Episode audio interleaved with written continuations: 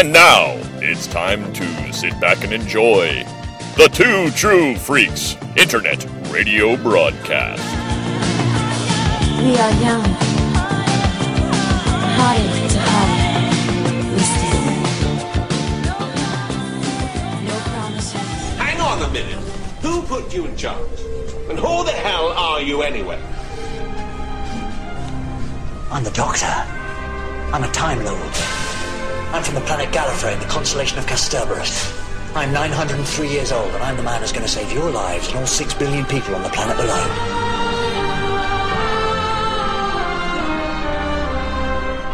You got a problem with that? No. In that case, hello, Z.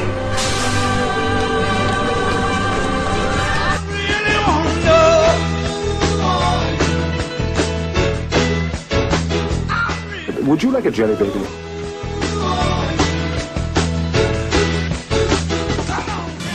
My Sarah Jane.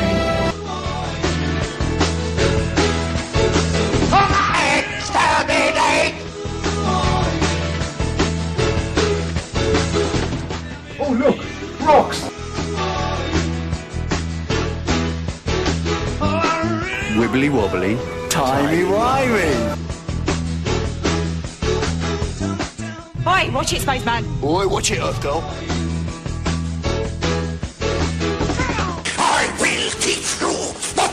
Of your words, Doctor!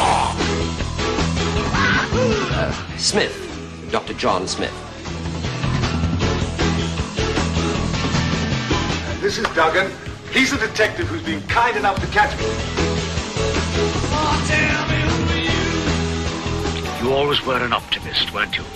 Thank you for the compliment. Hello. Mate in six moves, Master.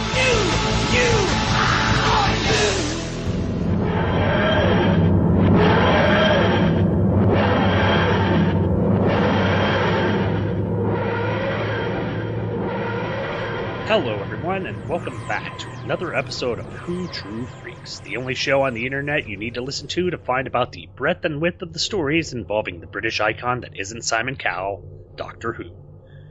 Of course, by only show on the internet, I should have added the only show on the internet hosted by me, Shawn Engel.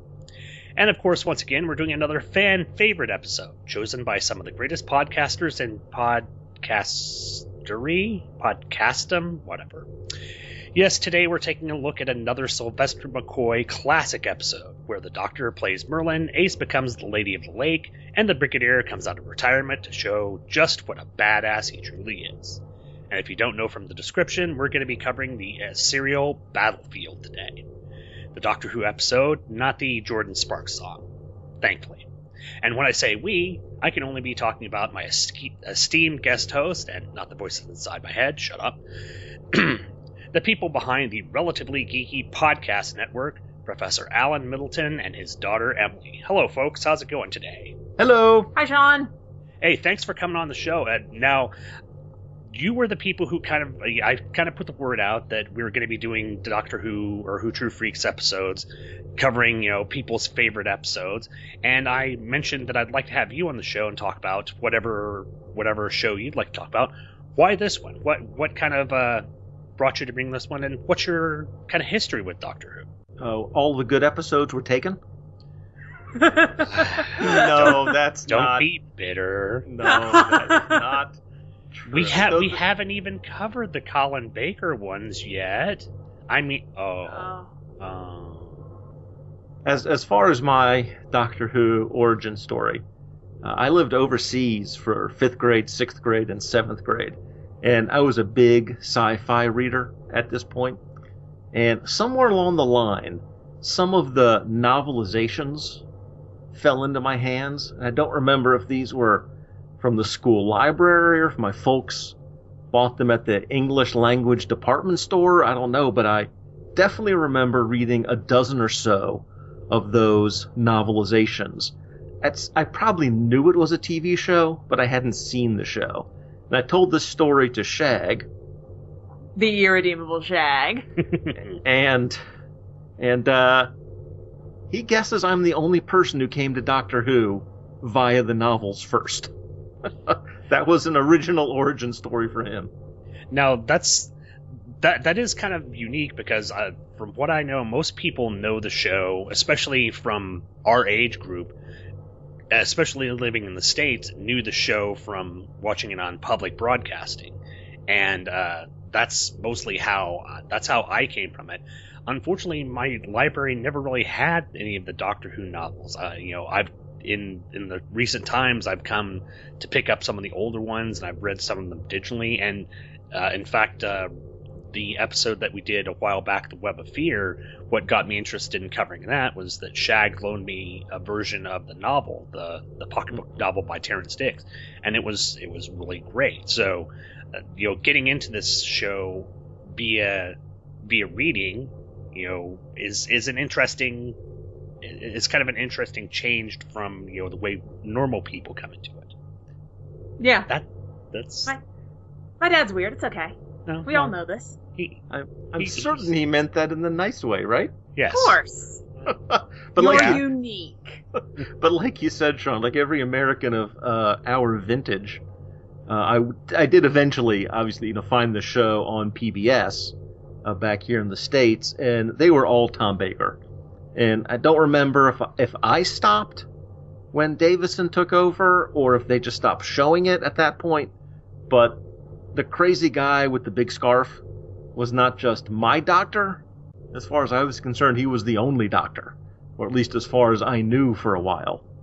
And it wasn't until maybe my early 20s, mid 20s, when the VHSs started showing up at the public library that I got back into it and then experimented with some of the other doctors. And by this point, Emily had joined the family, and I thought nothing of just having the show on when she was around. You know, it was a British family show from the 70s with a funny guy with a long scarf. I was even, you know, encouraging uh, her to watch some of the episodes with me. And that brings us to Emily's origin story. Right. I was terrified of Tom Baker for years. He scarred me with this. And you guys actually talked about the story that almost made me swear off Doctor Who forever at the age of eight. The uh, Seeds of Death? Doom? Yes. Doom Seeds Death? yeah, of Seeds of Doom. Death, Seeds of Doom. Yeah, that's the one with the the one with Tom plant. Baker. That one. Let us say that I am very well acquainted with the uh, British tradition of hiding behind your couch, but not in a good way. I all I saw of it was five seconds or so as I wandered in, and I saw this guy with crazy eyes and giant hair and big teeth, and I was like, "This is weird." And then I wandered in five seconds later, and there was some guy stumbling around. Then I came back five seconds later, and that guy had turned into this horrific abomination of plant and man. And I was officially done with Doctor Who forever. Went upstairs, cried myself to sleep. It was not great. And my 1997 Father of the Year award straight out the Officially window. revoked. Revoked. So I happened to show her the scariest episode ever. And then, when the uh, the new series was coming out, uh, one of my friends was a huge fan of the classic. She tried to get me to watch some more classic shows, but I still just had a horrible taste in my mouth, and I couldn't explain why I didn't like it. And finally, she came over one day and was like, "Okay, just watch one episode with me." And I was like, "Okay, maybe this one will be less just straight up body horror." Um, yeah, it was Empty Child. oh no. Oh my I mean, at this point, she's what 18 or something, but still. 16 probably and again i'm just i'm watching this and i'm like i don't like where this is going this is this is weird. This is creepy. And then all of a sudden face morphing abomination monster children. I'm like i'm done. I'm done again. I'm i'm not coming back to this show ever. And fortunately eventually with series 5 i'd started watching a little bit of series 4 because i really love donna. Mhm. and finally the regeneration happened. I hated the regeneration episode, but I stuck around because this crazy skinny guy with weird hair seemed interesting to me. Watched all of Series 5, loved Series 5, and was pretty much a convert at that point. Uh, then during Series 6, I had some issues with the way the show was going. By series seven, I decided that I was kind of done with the way the series was going and thought, you know, I should go back and give that classic stuff a second viewing. Really try and appreciate it as an adult. And went back, watched The Aztecs and Remembrance of the Daleks, and was like, I'm good. This is sort of the beginning and the end of this series, and I love this. Uh, so I've been, I'm sort of the, the classic Whovian of the two of us, which is a little weird. But, uh, So, so do you have a specific favorite iteration of the Doctor that you uh, sort of claim as your own, Emily?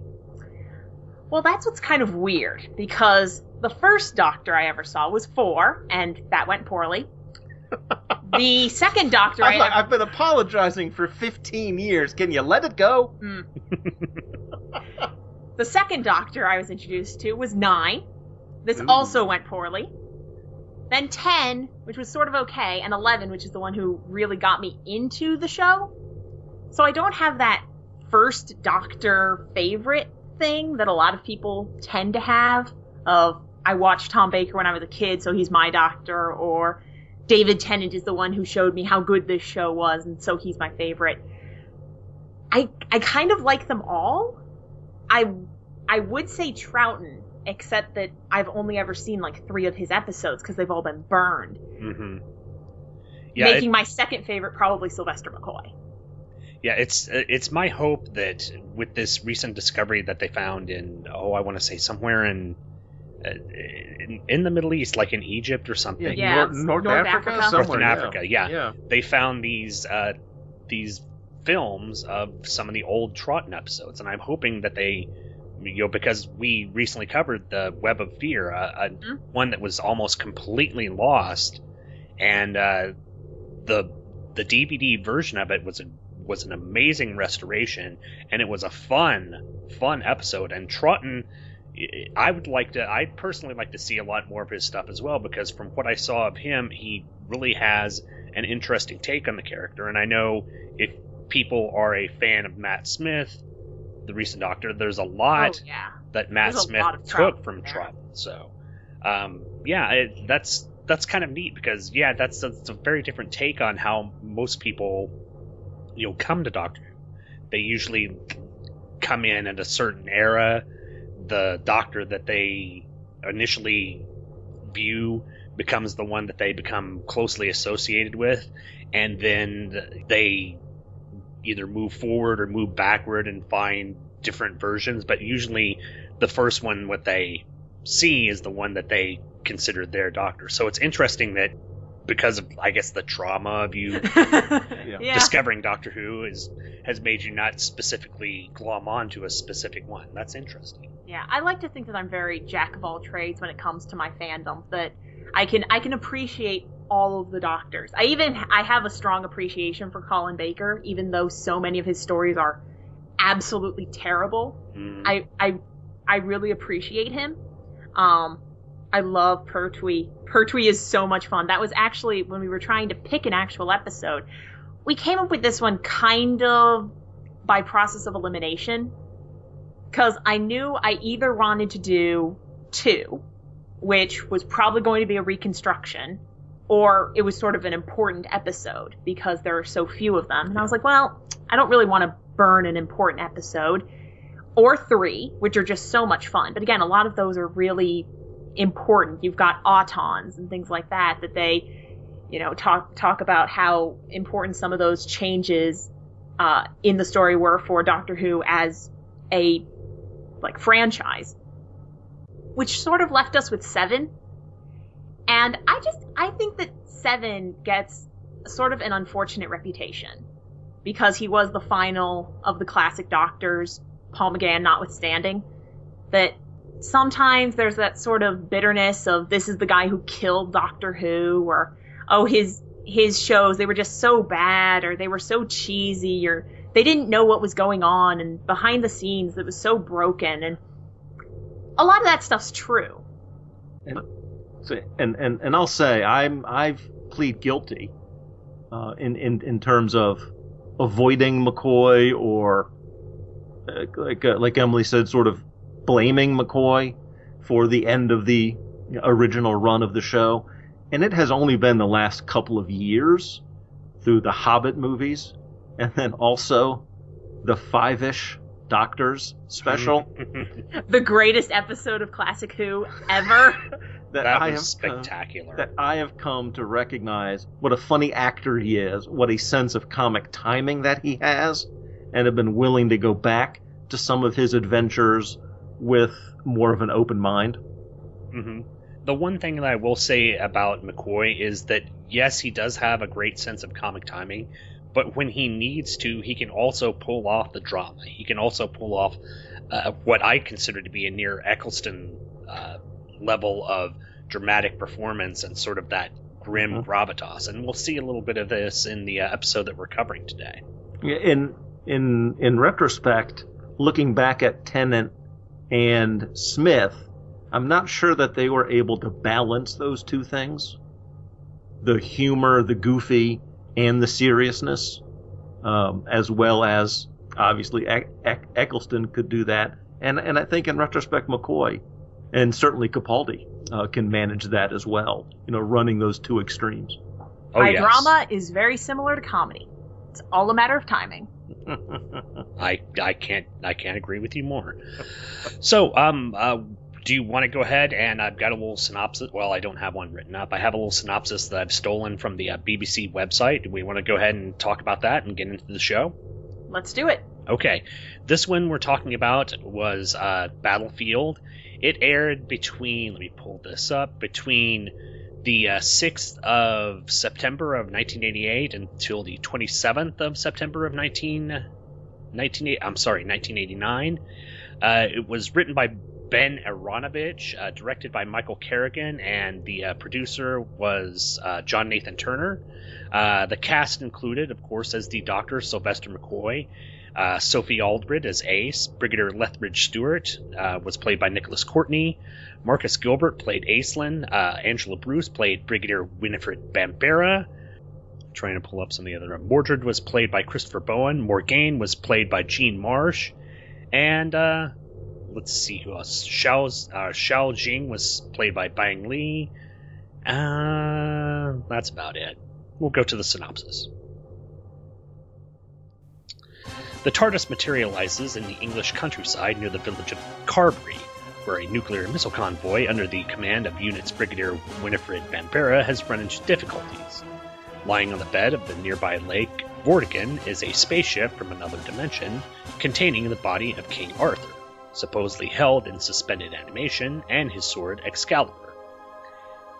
Ancelyn, a knight from another dimension, arrives on Earth to aid the king, but is followed by his rival Mordred and the latter's mother, a powerful sorceress named Morgaine. They all recognize the Doctor as Merlin, a fact that, that the Time Lord attributes to events in his own future. A battle breaks out between Unit and Morgaine's men.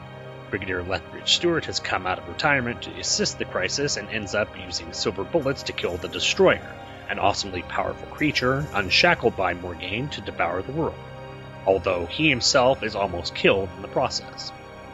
Morgaine tries to fire the nuclear missile, but is overcome by shock when the doctor tells her that Arthur is in fact dead. She and her son are then taken prisoner by Unit.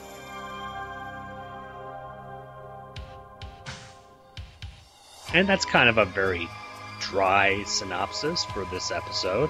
Which Um, is anything but. yes, this is this is really it, it's surprising to me looking at some of the additional features on the DVD for this that this was not really a well-regarded episode. Looking at it in hindsight, I thought this was really entertaining and I think possibly because of the what we kind of came to in the uh, finale for the uh, season 8 uh, series of Doctor Who with Capaldi that uh, it kind of rings a uh, has, has a bit more emphasis behind it because of the the this is sort of the final episode with the Brigadier that we'll see him on screen at Yeah, least I in Doctor Who. Yeah, I um, you know, I did just a little bit of poking around, similar, uh, uh, you know, to what to what you did to find just sort of where this episode sort of ranks in terms of of Who fandom, and a couple of the places I found uh, an, an IO9 list of 241 Doctor Who episodes put this in the 170s, you know, the bottom third or so. Uh, another ranking I saw, ooh, put it 187 out of 201. I mean, we are talking, you know, fear her level of, of bad is what this person was applying to it. Uh, I did see, though, I, I did see a fan ranking that put it about 70th, which to me is probably closer to where. I mean, uh, it's probably I, it's not in my top 20, maybe not in my top 50, but it's around there. You know, it's in the top third, maybe, uh, uh, certainly in the top half. Um, one of the one of the things that uh, Emily and I have, have talked a little bit about on Shortbox Showcase is the difference between something being good and something being awesome. And I think in some ways this is not good. Boy, there are real reasons to not like this. But it's awesome. It is so crazy, stupid awesome. Like, I don't know how anyone can watch this and not enjoy, like, the 90 minute experience of watching this episode. It's fun. It is so fun. It is so fun. I I think it's a little bit better in quality than my dad does. Uh, Just because I'm able to ignore certain aspects that are really terrible, and I can overlook some stuff that is very cheesy. Uh, it's also funny because whenever I watch Doctor Who, I always sort of judge it by the mid 70s standards, which I think is part of why certain things in the effects or the music don't bother me as much. Mm-hmm. Because when I'm watching it, I'm not comparing it to mid 80s television. I'm comparing it to mid 70s television. That that's just sort of that's where I started. That's where I watched the most. Doctor Who was sort of late Pertwee, early Tom Baker, and so regardless of whether it's Pertwee, if it's um, Baker or Baker, if it's Troughton, I always sort of think of it as a 70s show. And so I think the further distant we've gotten from the cheesiness, the more acceptable it's been that I I gotta agree. I don't think I would have liked this nearly as much if I'd watched it in the 80s because I would have been comparing it to other like groundbreaking, really sort of pushing the envelope shows that were coming out in the 80s. So I can I can see having issues with it on a technical level. Yeah, well, it, by this time, now granted, in in the UK, Star Trek: The Next Generation would have been playing, but by this time in the states, Star Trek: The Next Generation was well into, I think, at least its third, maybe even fourth season, Yeah. and the effects comparatively on a show like that were far superior. These just seem very B horror movie type effects. Um, a lot of I mean, those the lightning effects Yes. are horrendous. Yes, And, and and as you're saying, we can almost look 25 years back and say, well, okay, for 25 years ago, for the 80s, those effects are fine. Mhm. But in 1989, they were five years out of date. yes, uh, they So They- you can sort of see why at the time, you know, there could be some criticism. they hadn't really advanced all that far from what we had seen in the Davison or the Tom Baker era. The effects Yeah. looked very marginal and very 70s, and for a show that had contemporaries of, you know, like I say, Star Trek The Next Generation, it just sort of paled in comparison. So I see what you're talking about the cheese factor. And the music is. the, the music is pretty. Okay. It's I- bad. Okay. Emily, defend the music. I'm gonna go to bat for the music Oh, at no. least Uh-oh. at least a little bit. It yes, it is cheesy. Yes, it is ridiculous. I do. I will fight anyone who doesn't get like a little thrill of adrenaline every time that ridiculous metal riff comes in when a new a new knight shows up and lifts his sword. It's like you're watching Highlander, and I'm like, yes, heck yeah, I'm watching Highlander the series, but one that doesn't suck. See, un- unfortunately, every time I saw a knight, I, all I could be brought back to was the Monty Python and the Holy Grail, with Yes. them fighting the Black Knight. It was uh, the Okay, yes.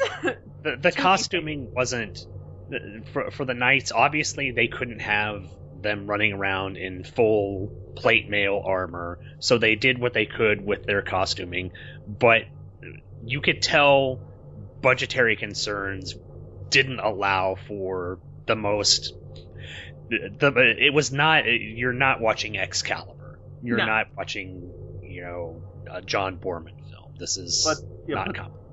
but I think the further we get away from that, you can almost dismiss that as being sort of part of the Doctor Who ethos Yeah. almost. And and the story itself, I think, is is the strength at least at least uh, at, at least to us. Um, you know, I'm a sucker for Arthurian stories, and I'll just come out with that. Um, it's maybe part of just like, our, our our family. Not not to speak for Emily, but I think I can. We are all Anglophiles Mm-hmm. which runs through you know our our whole family, and that probably accounts for my Doctor Who fandom in general, or my Sherlock Holmes fandom, and certainly plays into my appreciation of and fandom for Arthurian legend. Oh, And and so and so this really scratches that itch uh, for me personally. That that it may not for others. and and that's that's what I I like about Doctor Who is that it's capable of telling modern day stories and telling science fiction stories, but also weaving in part of the uh, the mythology of Great Britain with uh, you know because I know uh, there's been prior episodes where the Doctor has traveled to the past and met with King Arthur, so that they're able to bring Arthurian legends and Arthurian characters in here, and and and they mixed it up enough that it was it felt modernized. It didn't feel like they were trying to do a period piece set in the 80s. It felt like these characters were brought in from that era. And uh it was there were some interesting things. Supposedly the character of uh, Bambera, the other brigadier, was supposed to be an analog for Guinevere, Guinevere. if I Oh, recall. Yep. They there was a uh, plot that they didn't really get into uh, that she her her name had references to Guinevere, if I'm thinking. Winifred. Yes. Okay. Well well well her and and I mean, Her and Lancelot. yes. I mean it's it's Guinevere and Lancelot, and they and they uh they are amazing. They are they are crushing on each other, and it's pretty hilarious. Their their flirtations. Their flirtation is fantastic. I I really I think that the writing is really where this shines, even more so than the plot, but the character relationships in this are so crazy good. Between the Doctor and the Brigadier, between the Doctor and Ace, between Ace and her tiny explosion buddy, between the Brigadier and the Brigadier, between Winifred and Ancelyn. Their flirtation is hysterical to me. That part is, of is is it in part one where they meet? Talk about that that scene, Emily, where they are. Well, it's part part two Okay. when they uh when they officially meet. One of the the greatest things that Bambera is very much taking the brigadier role of trying to shoot the aliens, and it's not working, and she is very frustrated. But she sort of lets the doctor go, lets Ace go, and then stops this crazy larper looking dude. It's like, okay, you and I, we're gonna talk because I can't really deal with him right now. You, I can deal with and he uh, calls her a peasant, and she gives him a consequence, and uh, they proceed to flirt wrestle, which is one of the greatest phrases I think I have ever said. They are wrestling in the background as Ace and the Doctor just walk off towards the camera. They are wrestling on and and what does the Doctor call it? Oh, uh, they're exchanging their credentials. Yes, um, on the one of the extras on the DVD actually talked about them doing that. Supposedly, that was not planned out or choreographed as a fight. That was just them essentially getting into a wrestling match and you know throwing mild punches and tossing each other off of each other to to sort of Okay, ju- that just to sort of sell That the does show. ex- that- that does explain it. It does have the look of not being professionally choreographed. and it's wonderful. And to be followed up by possibly the greatest. Well, I can't even say the greatest because everything that Ancelyn says in this show I absolutely love. But when she drags him into the pub, Were you a few even listening later, to what he was saying? Just, I mean, he's Dreamy's '80s generic Arthurian knight guy. Yeah. Okay, well, on the second viewing, maybe you were listening to what he was saying. But uh, He he did Really? he did he did have he did have wonderful 80s hair. It wasn't a mullet. hair. He did have he did have some great hair. I will Okay, I have a I have a hair thing. I'll admit it. Anyway, but when Bambera finally drags him into the pub and just chucks him down in a chair, handcuffed, and the doctor comes over and asks what happens, he quote, "She vanquished me, and I threw myself on her mercy." I'm like, just just make out, guys. Just make out. Well, and I love that later in later in the show they've they've fallen asleep and they've fallen asleep together. yes. With- Yes. With one leaning up against each other, you know, sort of each on their shoulder, and it leads to a nice little humorous scene where the doctor goes and grabs an empty bag of, I guess, crisp or whatever, and blows it up, pops it behind them, shocks them awake, and just you know tips his hat. Good morning. It's it's so much fun. It is. and and and there are just some great Easter eggs in there in the in uh, the first episode where they're trying to get into the into the dig site, which is also somehow a nuclear weapons silo. Uh, Just roll it's, with it. It's Doctor Who. So and so he has his old their old set of IDs, and you know he has his and and he gives one to Ace, and Ace looks at it and says, "Who's Elizabeth Shaw?" and the doctor says, "Don't worry about it. Just think like a physicist." A nice reference to the uh, Pertwee companion. Exactly. The fourth seasons with Pertwee, so that was great. Um, the TARDIS, unfortunately, and if if you noticed in the show, the TARDIS was really dimly lit, and they kind of said that it was malfunctioning or whatever, and the Doctor was trying to fix it. One of the reasons behind that, I. Uh, that came on on the uh, ancillary on the ancillary stuff on the DVD was that it had kind of fell into disrepair and some of the walls had actually been damaged Yeah. so they had to sort of paint the roundels on uh, plywood or whatever and And just tape them Put up or something. and Yeah. so in fact i think i think they mentioned that all this is the last interior shot that you would see of the tardis until until they came back with the uh, movie for paul mcgann where they completely redes- redesigned it and gave it a very victorian type feel Mhm. I mean, Very that- eight, the, the Wells TARDIS. yes Yeah, I mean that steam. that tells you where they were, you know, budget wise. That they went an entire season because this is the first serial of the season. yes that there so were they no- went the rest of the season without fixing that, yes that bringing that up to yeah. scene. So that's that that that does kind of show you that maybe it was just budget, maybe it was lack of interest, maybe it was uh, because I don't think this fails story wise because this was an interesting story, even though Aaronovitch seems to have negative feelings about it. One of the things that he was Really? disappointed about was. Uh, you know the the way that they were the his send off for the brigadier Mm. It's I- true. I- there is there isn't as much of a a proper send off. That it's it it doesn't feel like a send off story. It just sort of feels like another Brigadier story.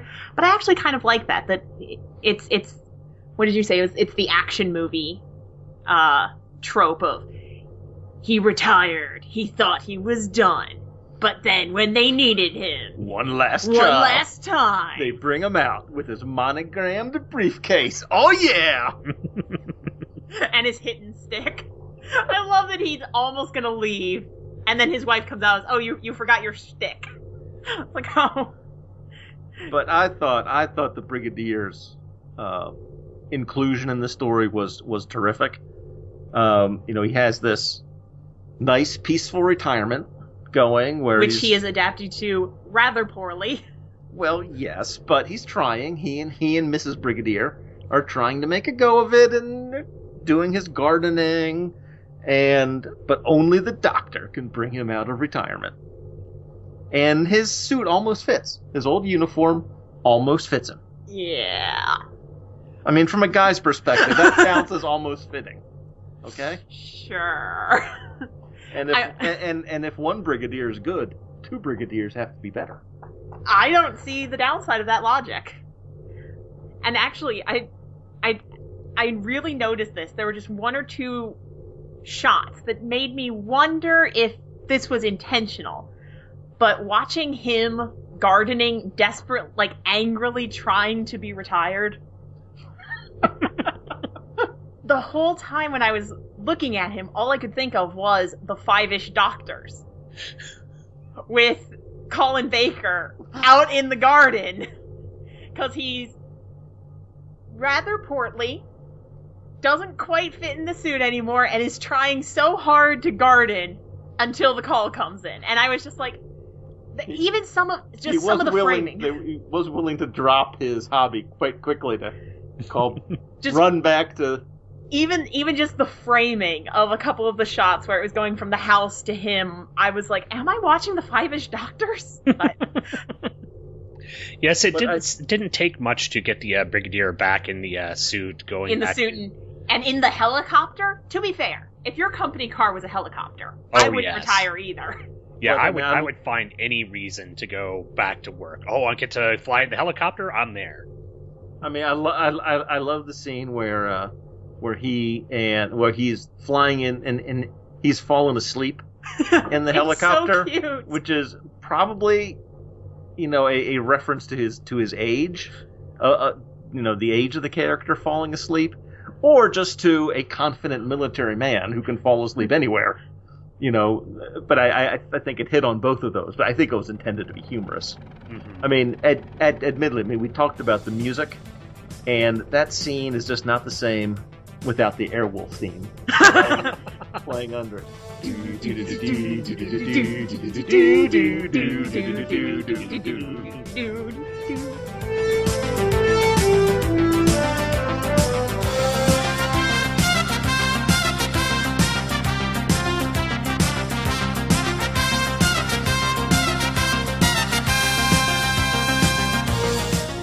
Uh, thank Andy you. Leyland is here with us in spirit. yes, thank you, Andy and Steven. We're sorry that you couldn't make the show, but you are here. You are here in our hearts.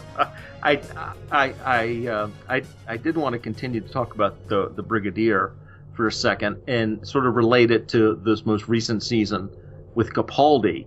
And you know, one of the themes of season eight was Capaldi not liking military men. And you know, part of the criticism of that was, oh, but his best friend was was the Brigadier. You know, this is such a change in the Doctor's you know feeling, and it's not. You know, that was not. Um, yes, the Doctor worked with the military or for the military, as as, as we found out, he was still on the payroll. Yeah. Um, But he does not. I, I, but I, I believe he he refers it to something about the military mind, you know, not liking the military mind. And there are some, you know, anti-nuke, uh, anti-military comments in here. So this idea that yes, he can be friends with the brigadier and still not like uh, the military attitude. A, that's not inconsistent, just internally, and B, when that showed up in Capaldi this year, that was not out of the blue either. Mhm. It's something that is is important to recognize is that he does work with the military, but that he does not like them. That even you know even during the unit years, he was there because he was trapped. He was basically being held hostage, and He grew to respect and like the brigadier. the brigadier, Yes. and only the brigadier. It's a reason we can't mention a second military man that he was close to. Yeah, even Yates, he was like, "Oh, Yates, you're an idiot." And with with Bambera, he kind of treats her like an idiot. You know, he says that they can they can pull things off on her. That uh, oh, here's here's three things to establish my credentials, and then lists five, and says, "Oh, she didn't even notice," or like military never notice. Just all of these references to being either stupid or just narrow-minded, unaware, I think just sort of narrowly Narrow- focused. Focus on their job and that's it. focused to to an extreme. He doesn't like soldiers in this either, and and that is an important thing that we sort of wanted to bring up. He says that the way he knows it's an, a nuclear convoy, Ace just says, "Oh, they've got a military convoy," and he says it's nukes. How do you know? There's a graveyard stench about this place. Mm. Oh, and it does it does show that the Doctor's liking for the Brigadier and his disliking for the Brigadier can be uh, shown pretty well when the Brigadier mentions all the things that he has or that UNIT developed to go against the Yeti. You know, so the gold tipped bullets to defeat Cybermen. You know, the the different things that the unit has developed over time to try and ward off these things. And it kind of surprises the Doctor at the time that the Brigadier is doing this because I think the Doctor's respect and you know admiration for the Brigadier is separate from his disdain for the military in general. I think his his camaraderie with the brigadier was kind of not really shaken, but it sort of surprised him that the brigadier would have been part of all this military buildup um, when the doctor himself would is primarily is primarily a person who tries to find peaceful resolution rather than just having weaponized uh, things in order to take out these threats to the to the world. And Exactly. in in in light of the season eight finale, uh, I did note that the Doctor did not salute the Brigadier. Nope. that was not uh, that was not done during this episode. I think that was probably he's. They said that was never done, and I imagine if we went back and looked, it probably was never done. I, I don't think I know uh, during the point where they were meeting and I think one of the subordinates gives the brigadier a salute and gives maybe the doctor sal- a salute as well. He tips his hat to him, Mm, but he right. does he does not specifically salute. So He is a gentleman. He is not a soldier. Well, and you know, uh, the the hat tip thing also works as a comedic bit. There's the point near the end of the show where Ancelyn and Mordred are you know fighting it out, oh my gosh. and he Yes. walks right through. It, it's it's Drops almost it's almost Marx Brothers humor. So It- uh, it's Yeah. it's it's marv it's a marvelous melding of comedy and drama in this episode. One of the characters we haven't really touched on and that I'd kind of like to talk about was was Jean Marsh as Morgaine. Mhm. And I don't know if either of you had seen the uh, movie Willow with uh, Val Kilmer and uh, Oh my gosh, is she in that? Is Warwick she the... Davis. She is the uh, She's the main villain. She is villain Bat lady? Morva. Oh. Morva. I think, Bag, and Bag, her something. Yes. Yeah. yeah, and her portrayal in this is is very similar to what she had in Willow, and it's just uh, a fun. She she gets to choose some scenery like crazy, Oh yeah. and I I really enjoyed her performance. She she adds a lot to this show. I, when I first saw her, I thought, "Ooh, she's going to be a little over the top." But two things: one, you know, she ended up not being. She ha- had a lot of subtlety uh, in her performance, and two, her son Mordred was incredibly, All of the top. absurdly He- over the. All he was of the over top. the top, circled back around, and went over the top again. Mhm. so, in comparison, she certainly seemed reserved. She was yeah, she was the more realistic of the two. Mhm. Something about this series as or the this serial as a whole is that it felt this is maybe a little bit of a weird I don't know, analogy, but just sort of go with it. The whole thing feels kind of like a stage play. And if you sort of think of it in that that perspective of like you're going to see a Shakespearean comedy drama, it works pretty well, I think, because then you then you take the costumes, which are cheaply produced, but I think very well designed. Same thing. Uh, it's it's all on location rather than sets, which actually gives it a pretty good look. Um, and the acting is over the top, but in a very sort of stage acting Right. type of over the top, where you're. It's not that it's bad acting, but it's almost. If if we want to go for a real classic, uh, classic movie, you mentioned Marx Brothers. I would actually say it's very Charlie Chaplin's Great Dictator. That it is simultaneously hilarious and very serious, over the top and subtle. So it's it's it's got that it's a very weird sort of vibe, but I think I think is an interesting overall vibe. You've just got to sort of roll with it. I, I admit that. I like the idea of it being akin to a stage play and akin to a Shakespearean stage play because you will get the sort of gnashing of teeth, the sort of uh, trying to emote, which we see significantly in the character of Mordred, uh, that you'd get in a kind of a not really cheap, but not uh, Like a local. yeah, a low local budget theater. yeah, a local theater version of a Shakespearean play, and I think that's that's a good analogy that you could put forth this this show. And I, I, I am a theater person. I am associated with many theater persons. I have worked in many local theater productions. So I have a real love for that aesthetic. If you can roll with the aesthetic, this is it. This is that aesthetic very well executed, I think. Yeah, And on, on on the production side, we mentioned the special effects are beyond atrocious. But I like Emily said, I liked the the scenes that were clearly filmed on location.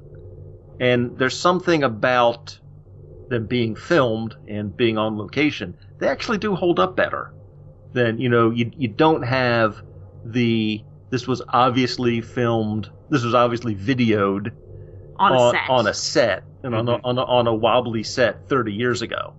You know, I think just the look of film, uh, you know, those those scenes that were that, that were filmed, just by their nature, are going to hold up a little bit better. Just the the look of them, Mhm. um, just because they look more realistic. And so I thought that was a strength. I also thought of, you know, we'd mentioned the costumes and uh, some of the, the, the effects and the music. I thought that the destroyer, the demon, Yes, Is I thought Awesome. his mask, the combination of the, I guess the mask and the makeup, and that job the mask, the makeup, and the was surprisingly strong. It- hmm I thought, yeah. The Destroyer was perhaps one of the best villain, one of the best monster alien characters that I've seen in Doctor Who in a long time. A, a, a lot of time, makeup effects in Doctor Who are significantly cheesy. The, it doesn't look good at all. Uh, I remember Earthshock, some of the Cybermen, some of the Cybermen just looking really, really bad. Uh, a lot of times when they get e- even recent episodes uh, like Remembrance of the Daleks, uh, some of the Daleks looked kind of cheesy as well. and yes. then, you know, maybe it's the advantage of only having one demon to worry about. hmm You know, it's not like you have to do 50 Cybermen and numbers 31 through 50 you pretty slapdash together or something. Well, No, they they only had one monster. Uh, you know, to to do that amount of again, whether it's latex and rubber, you know, the whatever the the masking and, and makeup process was. and, and and for the character, it the character of the Destroyer wasn't any different than your typical big bad in Doctor Who. He was Yeah. just a sort of evil, villainous character who had powers beyond what the Doctor was used to. It's a But he big was a blue able- demon. He, he was Yeah. able fool Just what, what you think when you hear Big Blue Demon. He was that. he, he, he- yes, it was a magnificent piece. A magnificent Big Blue Demon. I was really impressed with with the Destroyer. That when they were like, "Oh, the Destroyer," I was sort of imagining the Silurians from uh the the not not not new Silurians, Right, right. old Silurians, Third Doctor Silurians, where they've just got the the green plastic plaster masks like glued on their face. I was like, "Ooh, this is gonna be terrible." And then it was actually able to emote and had like water effects built into the mask and had lights, and I was like, "Whoa!" Where, where did this come from? hang on, hang on. Apparently, they spent all of their time and money on the destroyer, which is actually not really a bad thing. Yeah. I kind of like it when when Doctor Who allows itself to be smaller.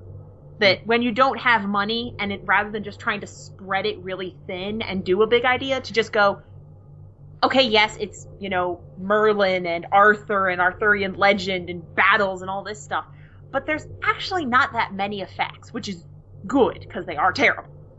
But it's mostly just a bunch of stuntmen in costumes throwing each other and hitting each other, and our main characters, even our two main villains, have almost no makeup, and you know fairly simple costumes, just running around being evil, but actually sort of emoting. I I appreciated that when you can really sort of get to the both the drama and the comedy and not get bogged down in but it's a sci-fi fantasy show. It's got to be big and explody and flashy.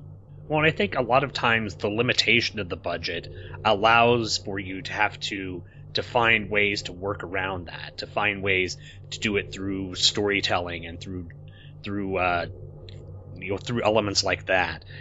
You can have every once in a while your big budget thing, like I said in Remembrance of the Daleks, they had the uh, special weapons Dalek.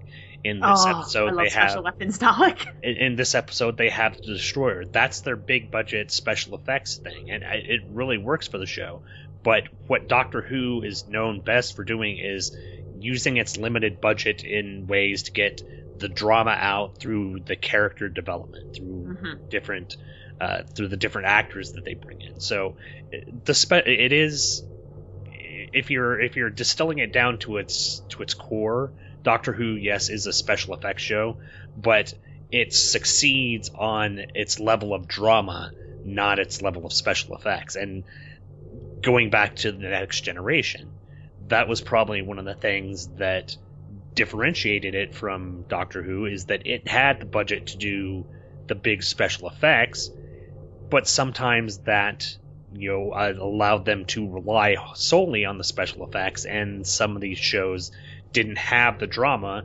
that these episodes of Doctor Who would have. We paid for this holodeck. We're going to use this holodeck, whether it makes sense, in, whether it makes sense in the story, or if it conflicts with the way we used the holodeck three episodes ago. We're going to use it. Yep. Got to get your money out. Now, we've been talking about this for almost an hour ish. We should. I, I sort of want to uh, really discuss. I don't even know the elephant in the room, but the the concept, the big point of this story, which is that the Doctor is Merlin. Discuss.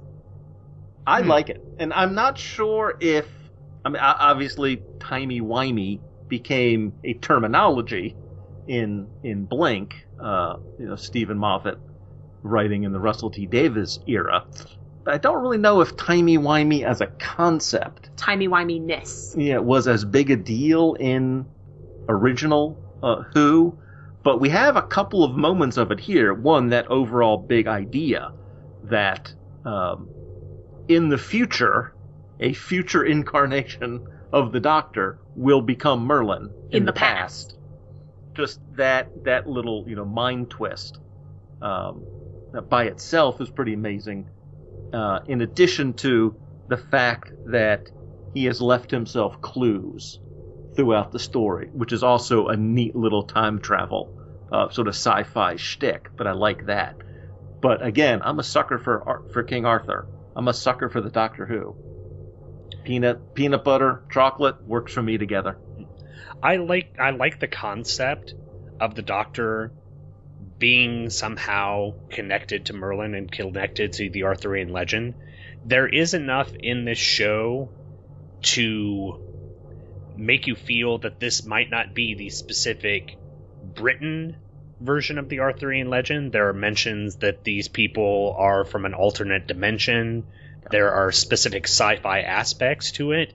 So these could be interdimensional Arthurian legends, but it's close enough that it, it it it doesn't make it doesn't diminish the fact that the Doctor could have been Merlin, and I think it's an interesting idea that that could easily be expanded upon in later series if they had ever decided to run with it. And you know the well, first of all, you know with the in in in season eight, you know they did the whole twelve issues, uh, twelve. My uh my my comic book fandom coming out there. They did all twelve episodes, you know, right in a row. But if they were to split a season up again, you know, into six and six, and sent Capaldi back to Camelot To become for Merlin? four or five or six episodes, that could be potentially awesome. So They- it, it, it, it is out there as a possibility. I mean, he dealt with Robin Hood pretty well. That's Mhm. I was going to mention. You know, his it, the the episode that he did with Robin Hood, I thought was one of the better episodes of the Capaldi run, and I think Capaldi could play it off really well, having having possibly an ongoing story arc, harkening back to the sort of you know earlier days where we'd have Right. four, six part episodes Mm-hmm. That that all intertwined having you know even just two or three episodes you know, since they're now 45 minutes or Right, right. uh, around that time period, having that kind of through line and having Capaldi play Merlin would be an interesting idea. I, I don't know whether Moffat would. I know Moffat is a fan of a, a lot of the old stuff. He he's very knowledgeable about it, but I don't know if he'd be willing to to take this on. But it's it's a really great seeding, and I would I'd be interested in seeing Capaldi try and pull that off. And I, I I mentioned Emily. You know, he he could get a new companion, you know, and take her back there. But Emily's idea, Well, just go back to Camelot, ha- find some random lady who wants to become Merlin's apprentice, and take her with you. we can finally have a companion from the past. I've wanted this since Nanny Clara happened. And then she died, and I was like, oh, great. We're not going to get one from the future or from the past. Yeah. they've they've they've teased us a couple of times with that. You know, what are the what are the odds that every companion would be born within a few years of each other and a few miles from each other uh, on that on on that little island there within uh, you know with, with within about the same age range. Yeah, that is one of the the things that has been not really a negative, but that has been sort of a sticking point for the the the series of New Who. All the companions have essentially been young women from Great Britain And, And- modern. and, and modern Great Britain. You you don't have people. You don't have a character from the Scottish Highlands. You don't have a Victorian, a lady from Victorian England. You, you know I understand you want to try and give those characters this the hook to relate to have to, to for them to be the relation to the audience the person that the audience relates to. But it would be interesting if they would sort of harken back to the doctor can pull anyone from any time period to be his companion to to have him travel with them why specifically does it need to be a person from modern era? Heck pull someone from from the far future. There have been references to the uh, 58th century and you know uh, one of my favorite episodes of doctor who was the uh, oh it's slipping my mind now. The one with Magnus Greel talents of wing chiang. That's who i was Mm. thinking of. You know the one of my one of my favorite you know tom baker episodes that you know pull a person from from the far future to travel with you i mean maybe he'll be maybe that person would be as knowledgeable as the doctor and you know could could go up against him as a sort of equal rather than the doctor having to try and have to explain things back and forth it, it, it changed the dynamic up a bit Agreed. I adore the Doctor as Merlin. I, uh, when I heard that that was the concept behind this episode, I was like, this is going to be one of my favorite episodes of all time. I haven't seen it. I don't know anything else about it, but I'm going to love this. And then I saw it and I was like, yep, I love this.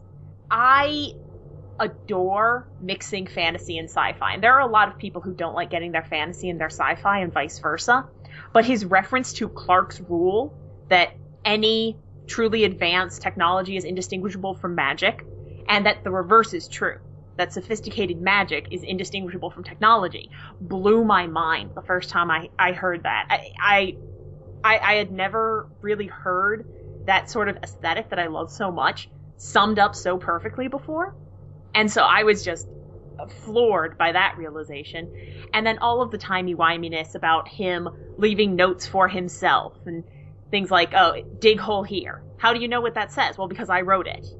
You know, or Yeah, yeah. It's it it starts off they're they're at the uh, at the uh, excavation Mhm. and and they you know dust away a little bit and they say you know this is the one inscription we've not been able to figure out. And the doctor says it says dig here. Oh, but what language is that? My handwriting. that I- I just that and the the door being keyed to his patterns or the the final note which just just was so utterly hysterical and really made me want it to like really made me love Capaldi being future Merlin because I could just totally hear that in Capaldi's voice of Arthur died at or King died at final battle all else propaganda by the way nuclear countdown started you should go now Yeah, yeah. There's a yeah, yeah. A, Ace finds that note. It says it's a note to you, Doctor. she From re- you. She reads that note, and he says, "Oh, who's it from? It's from the doctor. Oh, we should go do that then." Yeah. and then he then he says, "P.S. The nuclear countdown has started." He goes, oh, "I'll have to remember to give myself more time next time," and runs away. And and that to me was reminiscent of the uh, season eight episode Time Heist. Which was also a maybe less important but crazy fun episode, which I felt really harkened back to this sort of classic feel, which is about you know Capaldi leaving himself notes and and, and making plans for himself and that, that he doesn't knew, know about. that he knew he would follow but didn't know about at Yes. the time. but uh yeah i just i i loved exploring some of the mysticism of the doctor and that's something that they've been trying to do a bit with the uh the second and third seasons with uh with Sylvester McCoy is getting the mystery about the doctor back and trying to make him a little more enigmatic and curious and you don't quite always understand why he's doing what he's doing. That's where he becomes the chess master, as people like to say really pithily. Um, you know, the whole Cartmel master plan and all that, and training Ace to be become a Time Lord and all those sorts of things. Like, I I like whenever they can they can really make the Doctor strange, and in this case mystical. Like, and, and I mean, I I like that as a concept, but do you need to visualize it with him having that many question marks on his sweater? okay, I love the Seven costume, and I will hear nothing bad against it. Too many question marks on that sweater. I, I will- disagree. I want that sweater. I will admit they they did have a sort of visual cue to the uh, darkening of the Doctor in this series.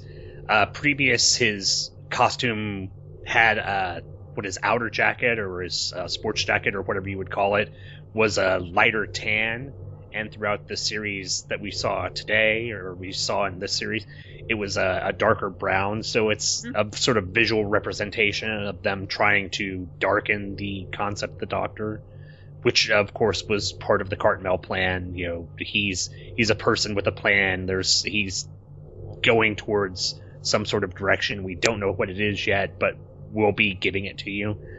It was just unfortunate that it never really got to play out because of the ratings being so so poor.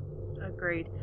It was also funny when uh when he gets his big confrontation with Morgaine and they're circling each other and she says, I could always beat you at chess. He says, Chess? I'm not playing chess, I'm playing poker and Ace comes out of the portal and he just goes, I've got an ace up my sleeve.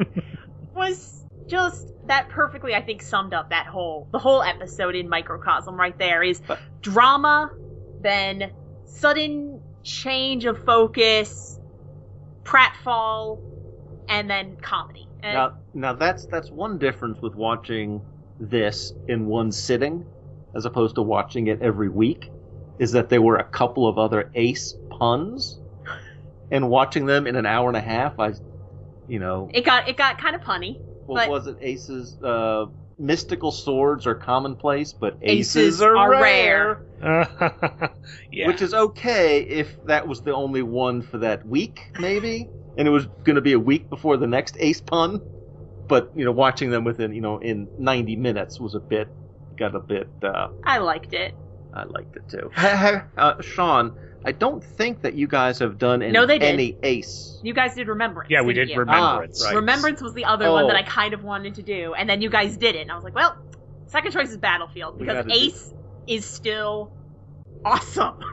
yes, I mean, we haven't she's- really talked about Ace all that much. She's Go not. Uh, yeah, she's not baseball batting a, A Dalek to death. she's not that cool in this episode. But she she is, is awesome. She is, you know, blowing up, blow, blowing holes in the countryside and diving out of the lake with the sword and beating up wizards and trash talking demons badass, which I think is a level of badass that we can all strive to achieve. And- That's an achievable level of badass. And she found a little explosives buddy. She found a little friend that they can talk about TNT with.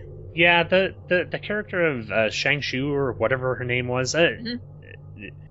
That was the only character that felt out of place in there. She felt like she had really no purpose in the show, otherwise to be except to be just a sort of chat mate for Ace. Yeah, Uh, which I I, I it didn't was mind. fine. As- If, if for her, it was also funny that at a certain point she sort of became the brigadier's default companion, mm-hmm. um, which was which was humorous to me. Um, I, uh, speaking of her though, I did love the scene where she and Ace are protecting the sword in the chalk circle. And first of all, she got to make a joke about being Asian. That uh, Ace says, "Should we sprinkle holy water or something?" And she says, "I don't know. It's not my mythology," which I thought was funny. And then the two of them starting to fight was again one of those scenes where there's no special effects, no budget required. It's just acting. And that was one of the more gripping scenes for me where they are just sitting back to back and then you see Morgaine doing something.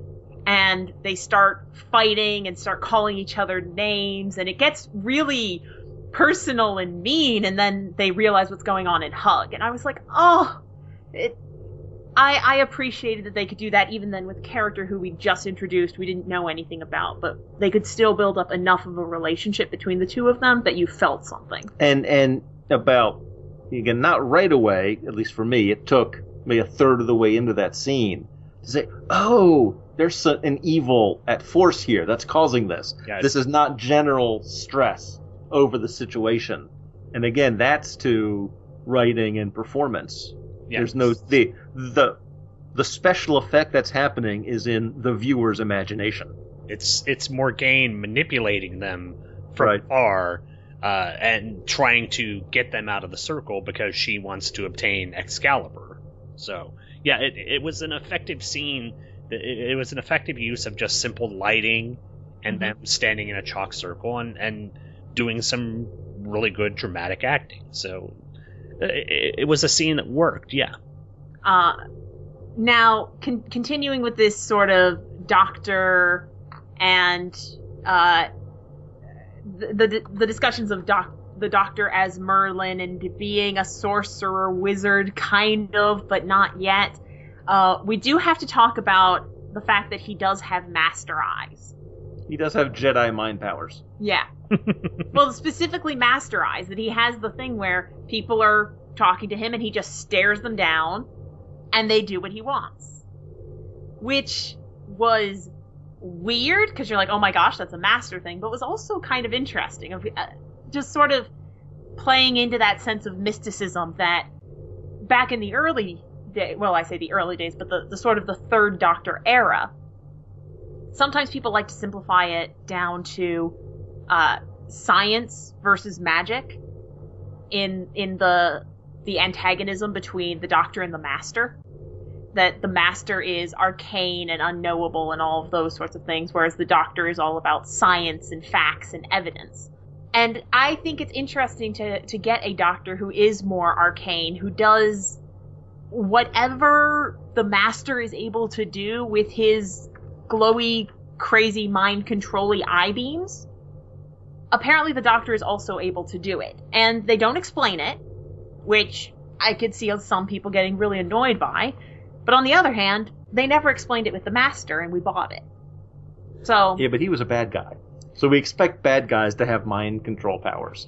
It's weird when Yeah, a hero does. but but why does he have them what Right. what technology is it that is indistinguishable from magic you see Ah, what i'm getting at you see see my it, see I my point it. I'm I'm wondering if I wonder if uh, Alan maybe hit on something in the uh, relationship to Star Wars, how it being somewhat like uh, analogous to a Sith versus a Jedi. That these are both things that these people can, th- that the Time Lords have the capability of doing. It's this is just the first time that the Doctor has felt a need to use it, while the Master used it all the time because being didn't evil, about- he was yeah. manipulative. That's that's how he got things done. he didn't care about people's free will or agency or things of that nature And Exactly. and and if the doctor is starting to you know work into this mystical, magical, wizardry sort of mindset, it's probably why he was able to be taken out by a super heroic brigadier karate chop. Oh my gosh, the Kirk chop? is one of the best things in this episode. Everything in this is the best thing in my mind. But that is fantastic because it even it even tricked me. It tricked me that the brigadier looks up and goes, "Oh, is that a spaceship?" Which is so obviously an "Oh, is that a blue spotted elephant in the corner?"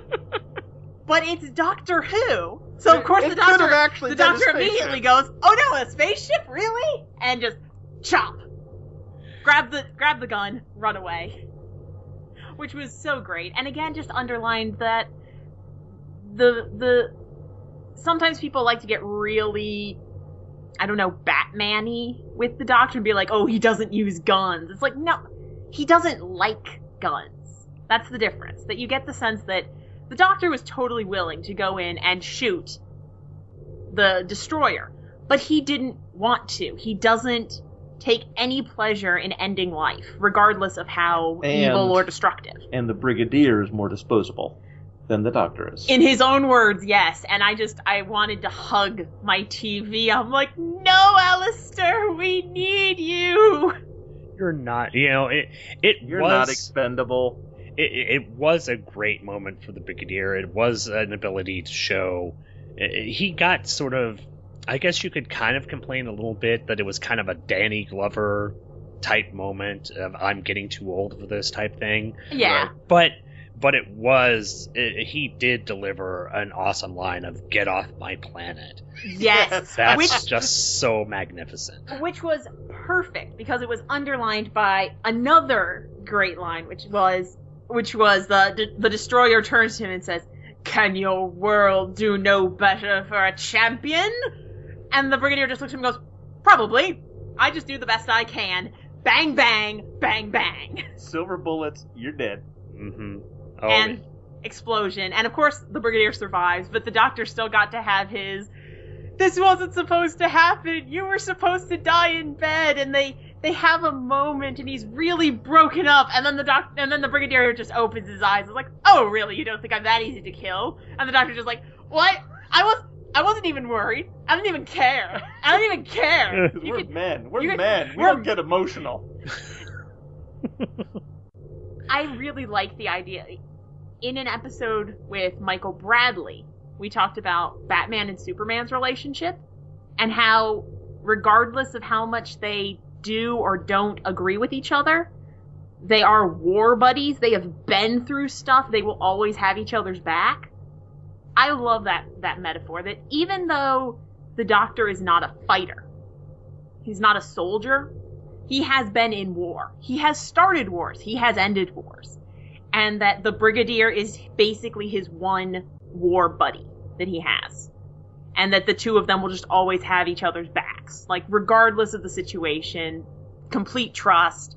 Even when they disagree with each other, that they'll, they'll work through it because they have this, this very deep care for each other that they just don't express very often unless one or the other is, well, dead. Hmm. I think I think I think you hit the nail on the head. It's they have the same goals. Both the brigadier and the doctor have the same goals. Their methodology may be a little different, simply because the brigadier comes from the aspect of a military person, while the doctor wants to try and rationalize things out. So, it, it, it, the analogy to Batman and Superman is is is a good one. It's their goals are similar. The ways they go about doing it is a bit different, but they seem they they realize that they want to accomplish the same thing. So there's the camaraderie that comes from wanting to have that same goal of keeping peace on this planet. So yeah, And to uh, you know to to reference UNIT and the Pertwee era uh, again, which is you know this is calling back to, to some of that. We also had a special uncredited guest star. Bessie! oh yes, that that. Bessie is better than the Who Mobile. Just remember, the the Who Mobile exists. Oh lord. Bessie yes. is the better of the two evils. The only problem was the license plate. the license plate said Who Seven. Now they have that was a bit much. now when the brigadier you know uh, sort of i guess he called it away from gallifrey because technically in the actual timeline of our timeline of viewing the show, the last time we saw Bessie was in the Five Doctors. However, that Bessie was brought to Gallifrey from Pertwee's timeline, so technically it's wibbly wobbly timey wimey. But it was nice to see Bessie there, despite the change in the tag.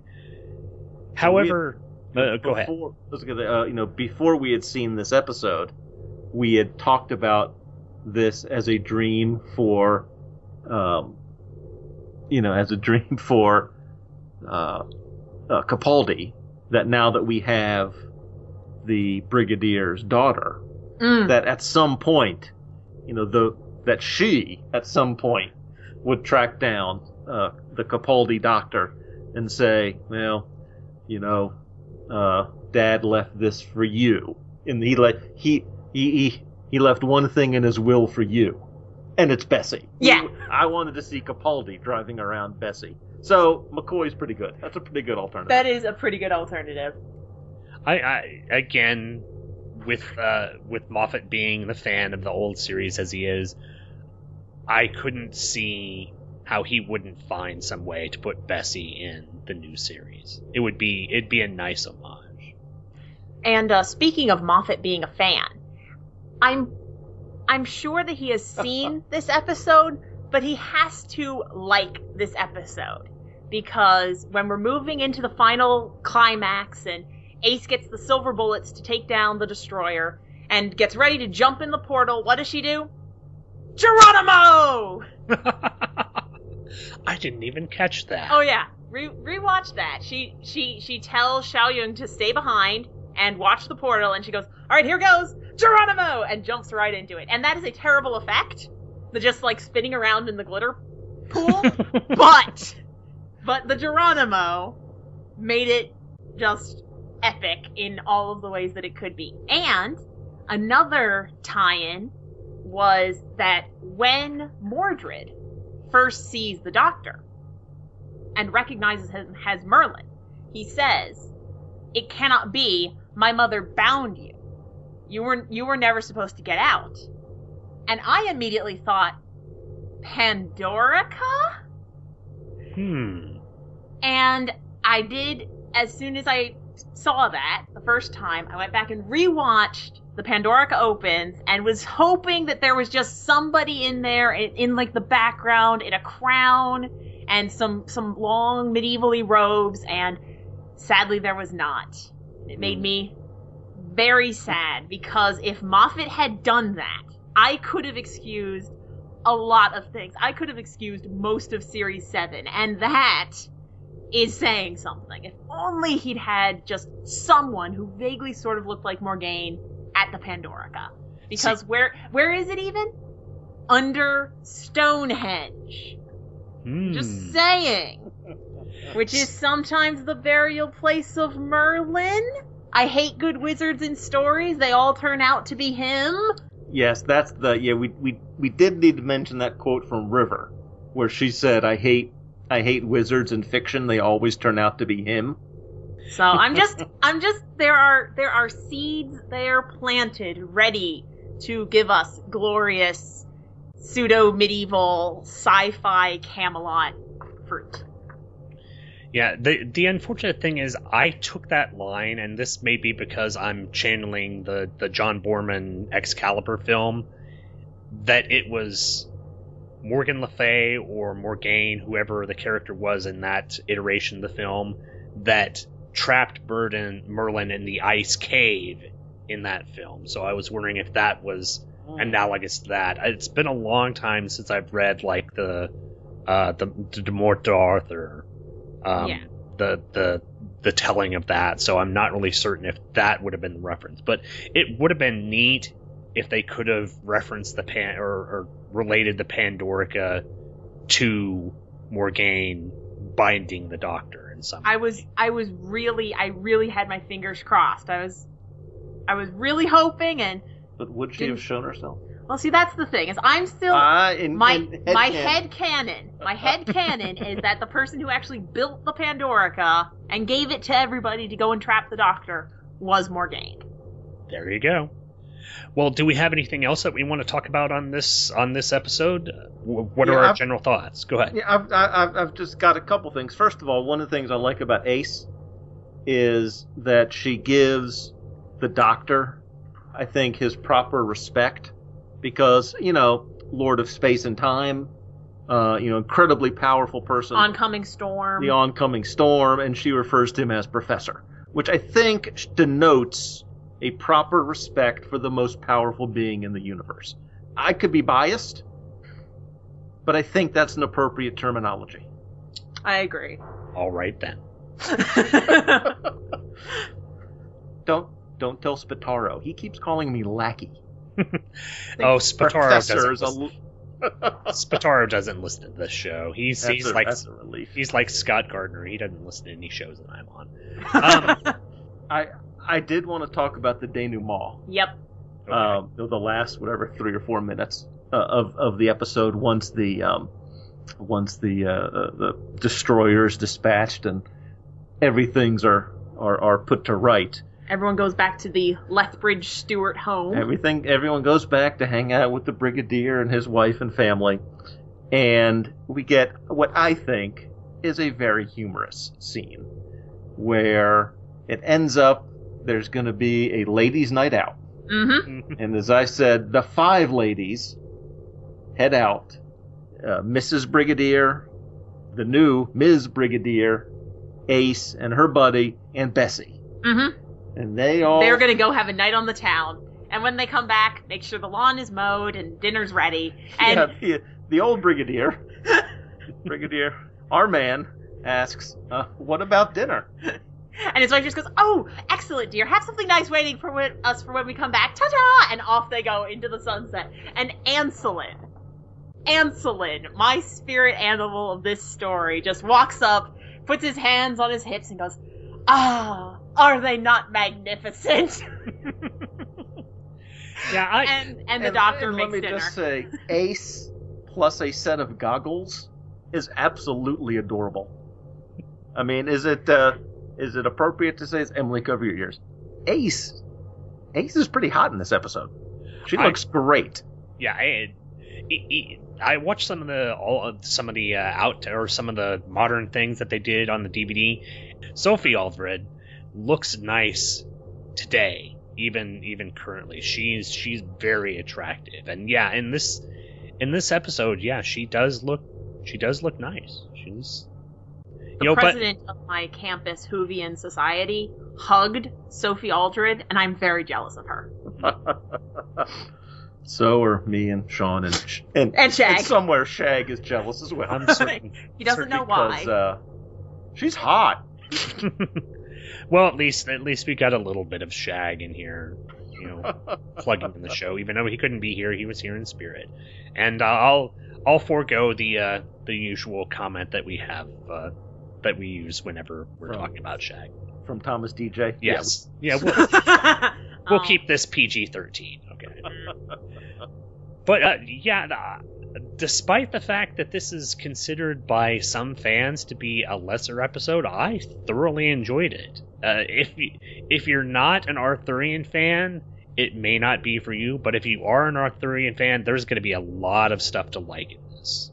And like I said, there are a lot of Easter eggs. Mhm. and you know references both to past iterations and adventures and even as we said you know there are you know echoes from from the from new who that have been picked up so i think in that sense it can be appreciated again you have to get over the music and the horrible special effects Mostly the lightning. I will admit Ugh. that is that is the worst effect I think I've ever seen in Doctor Who.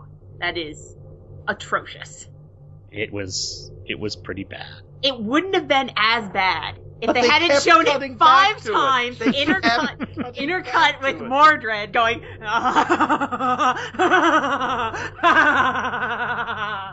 Yeah, you need to have a fan edit that cuts out a couple of the lightning smash a couple of the lightning strikes and a couple maniacal that- laughters and that trims down the uh the I don't even know the booby trap for the cliffhanger at the end of episode three and the Yeah, start of episode four because that is a pretty it's it's it's like master ghost snake spirit level bad but 15 years earlier so But Yeah. but but but I think o- overall, I mean, there are a lot of complaints you can make about this about this episode, but one complaint you can't make, which you can make about many classic uh, Who stories, is that this one does not drag.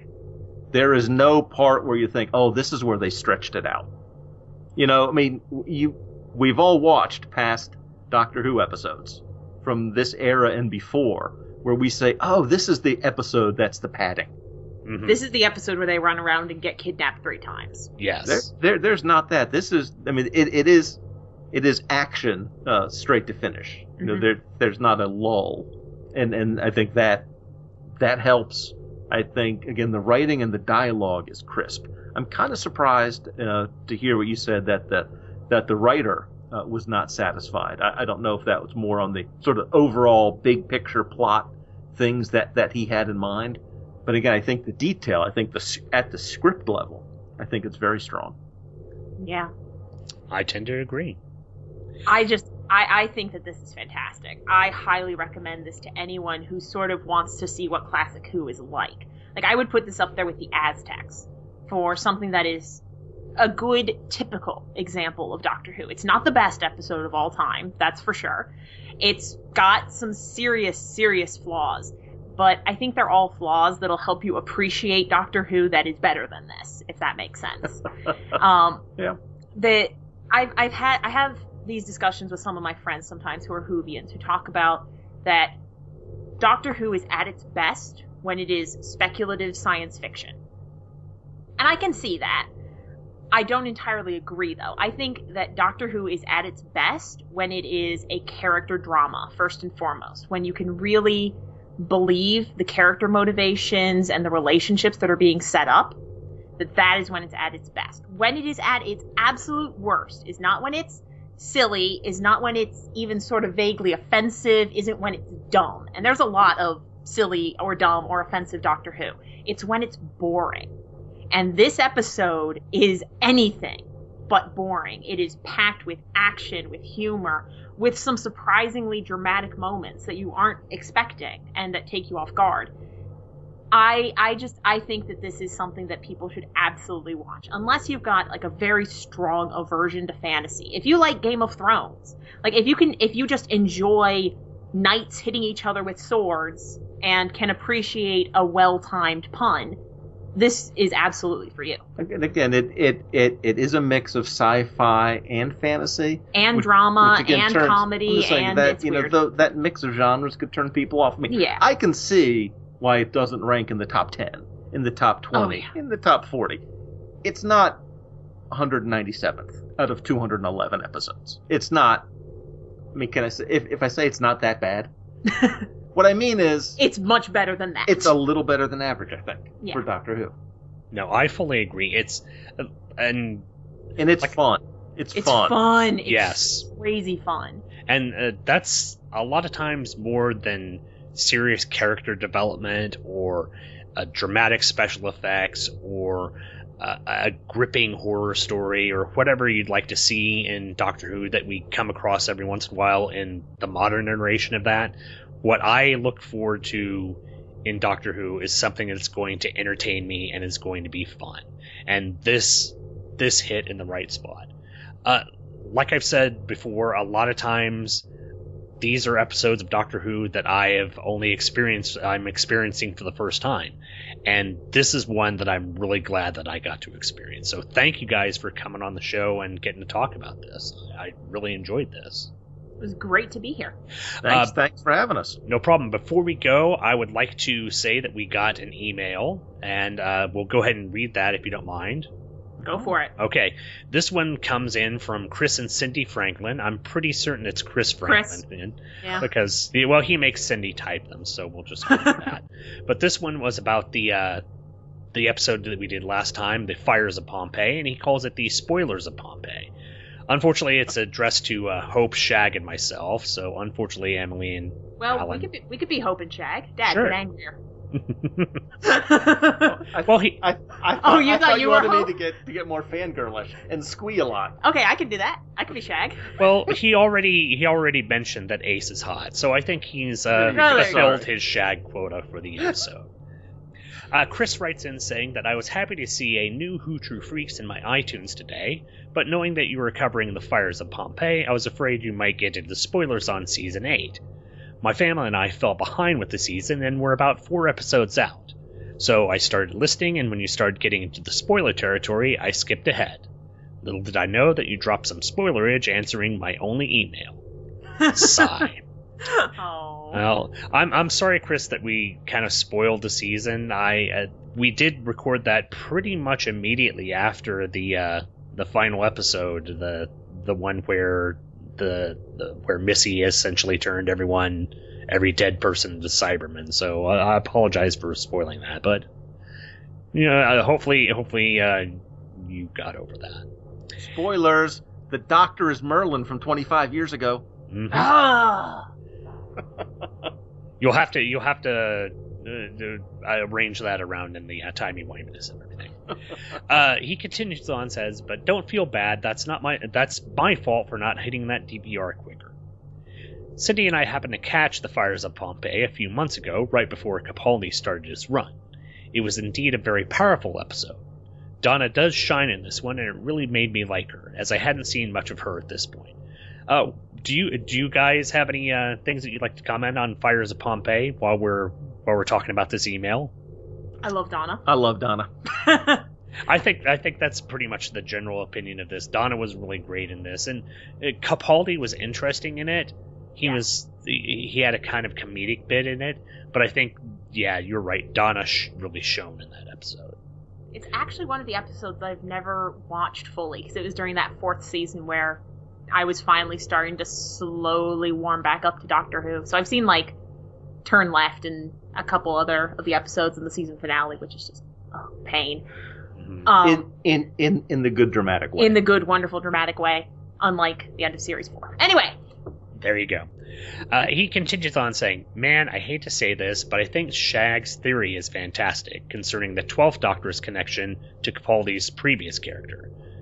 Now, if you remember that, it was like the 12th Doctor took the face of uh, Capaldi from this episode because he was a character that that meant something to him. He was a survivor, a sole survivor. It, it it it represented the Doctor at his best. hmm And he says, I can't even begin to spell his name right now. Uh, talking about Capaldi's character in there. oh yeah, If they don't do this, they should. It's no doubt better than what they'll come up with.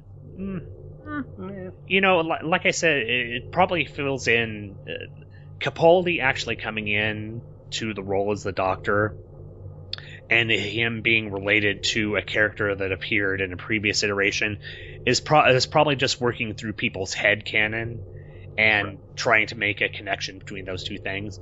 We've seen prior uh, with uh, the Colin Baker character that he was in a Peter Davison episode before he came in as the Doctor.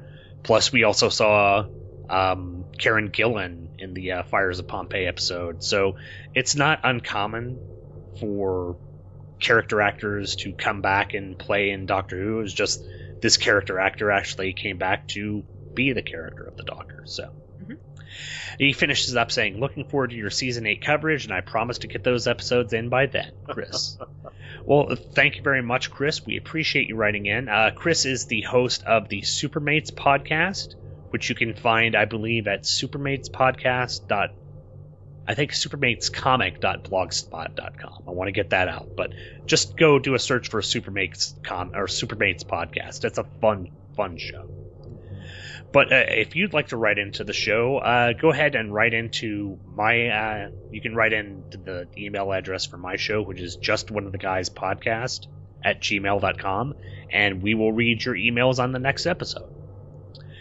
Alan, Emily, it was incredibly enjoyable to get to watch this episode and get to talk to you about it. Um, since we're finishing up, do you guys want to go ahead and tell people where they can find you on the internet? you know, our little mini podcast uh, network. Uh, you know, you're hearing this on Two True Freaks. In comparison, we are about one fifth of a true freak. Yeah. I think in comparison, the the the the, uh, the ratio of content uh, puts us at about that. But we are glad to be friends of the freaks. Uh, very Free very, adjacent. Very proudly to be our, our neighborhood uh, just outside the gated community of Two Two Freaks. Um, yeah, our our podcast network is relatively geeky at relativelygeekypodcast.blogspot.com or search in iTunes, and the shows in ascending order of popularity. At the bottom of the list is my solo show, the Quarter Bin Podcast. Uh, then in the middle is the show that that Emily and I do together, the Shortbox Showcase, and then the one that dominates the popularity of the feed is Emily's solo show, Uncovering the Bronze Age. I'm I'm just starting to get over this. Though to be fair, if you take the total number of views of mine and the total number of views of yours, it's probably about the same. Because you have at I've least, done 40 episodes. you- You've done five. Yeah, I was gonna say you've easily done ten times as many episodes as me. And total downloads are about even. Not that I'm bitter about it. The total, the whole quantity versus quality thing is really rubbing you raw, isn't it, Alan? Thanks, Sean. No, no, no. It's the it's the ongoing event. That's right. Ongoing that's right. I'm the- event. yeah, my shows are the ongoing, you know, just filling the time in the uh, in in in the network schedule or in the publishing schedule, and Emily is the event podcast. to be honest, I, I have to credit you. I I completely am enraptured with the short box showcase shows that you do. It I know it's kind of taking from the dynamic that a certain other podcast over here at Two True Freaks does, the uh, Hey I've- Kids Comics I've- podcast. I don't understand what you are talking about. Plus, uh, the uh, the the international law is very murky on this, Sean. But but regardless, listening to converse about whatever you're what, talking about on Short Box Showcase is always an entertaining show. If if you are listening to any podcast over at Relatively Geeky, I would significantly recommend that you check out the Short Box Showcase because the dynamic that you two have and your give and take and just the fun of the show is is well worth listening to. Well, thank you, Sean. I I don't tell Emily this, but I really enjoy recording that. Aww. I enjoy not having to edit it. That's why it comes out approximately monthly. That always does help. I should have an episode coming out roughly around the end of the year ish, maybe, sort of, kind of. And uh, and uh, n- not not to spoil too much, Sean, but she might be doing a little Green Lantern, Green Arrow at some point in early 2015. Well, to be fair, I'm doing a 70s DC comics show. I kind of have to. Yeah, it's that is true. It's it's, It's, law. It's, internet law. it's required reading. Well, folks, thank you very much for coming on the show again, and thank you all for downloading and listening. We'll be back sometime soon with some more Doctor Who shows, and we'll catch you next time on another episode of Who True Freaks. Bye, everyone. Bye.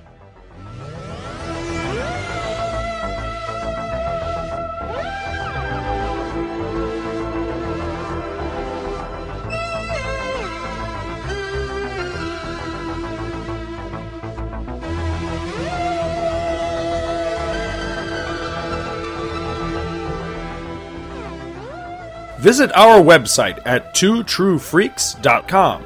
Two True Freaks is always spelled T W O T R U E F R E A K S. You can email Two True Freaks directly at twotruefreaks at gmail.com.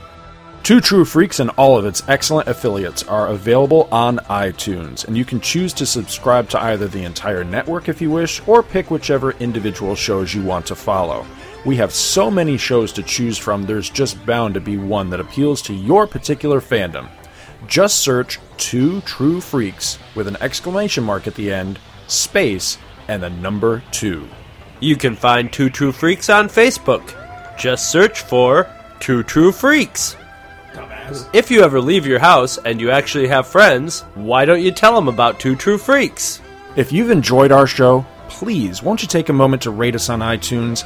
That helps others find the show too. Thanks for listening. And join us every Monday for new episodes of Two True Freaks.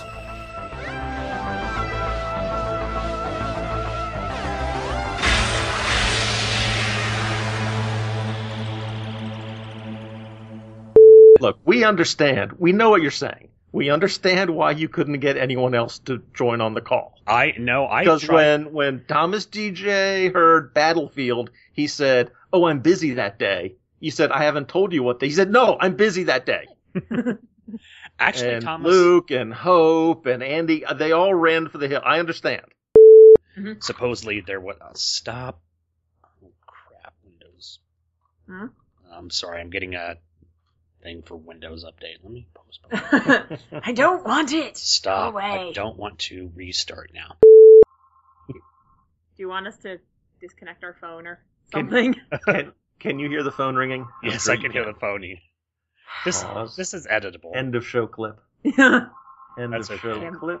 Goddamn phone. Every time. We did- every time I record anything. We did put the cat the away. phone We did put goes the cat off. up. Yes, we did. But every single time. And it's my show, Shortbox Showcase, this, I co-host on something, the phone always goes this. off. Thank you, Dad. Just unplug it. yeah. Technology. Oh yes. Such a See- boon and bane. See, uh, now that I'm thinking about it, I've got my iPhone up here. I need to put that on mute. See, I already did that. We moved the cat. We turned off even the printer and the TV and everything, and oh, the phone. Muted the phone. Mute, mu- muted our cell phones. Yep. Okay. All right. Uh, I'll, I'll start with my Doctor Who origin. Yes, story. you were you were saying something about Doctor Who. I don't know. I was. I was. Uh, Gloria Aldred, or is it Glo- not Sophie. Sophie Aldred. Sophie Gloria Allred. Aldred. Yeah, Sophie Aldred. Sophie Gloria Aldred. Sorry. I it, but- actually, I kind of wanted to. This was one of my little side points. Um, I love Morgaine in this. Like, she's seriously one of my favorite Doctor Who villains right now.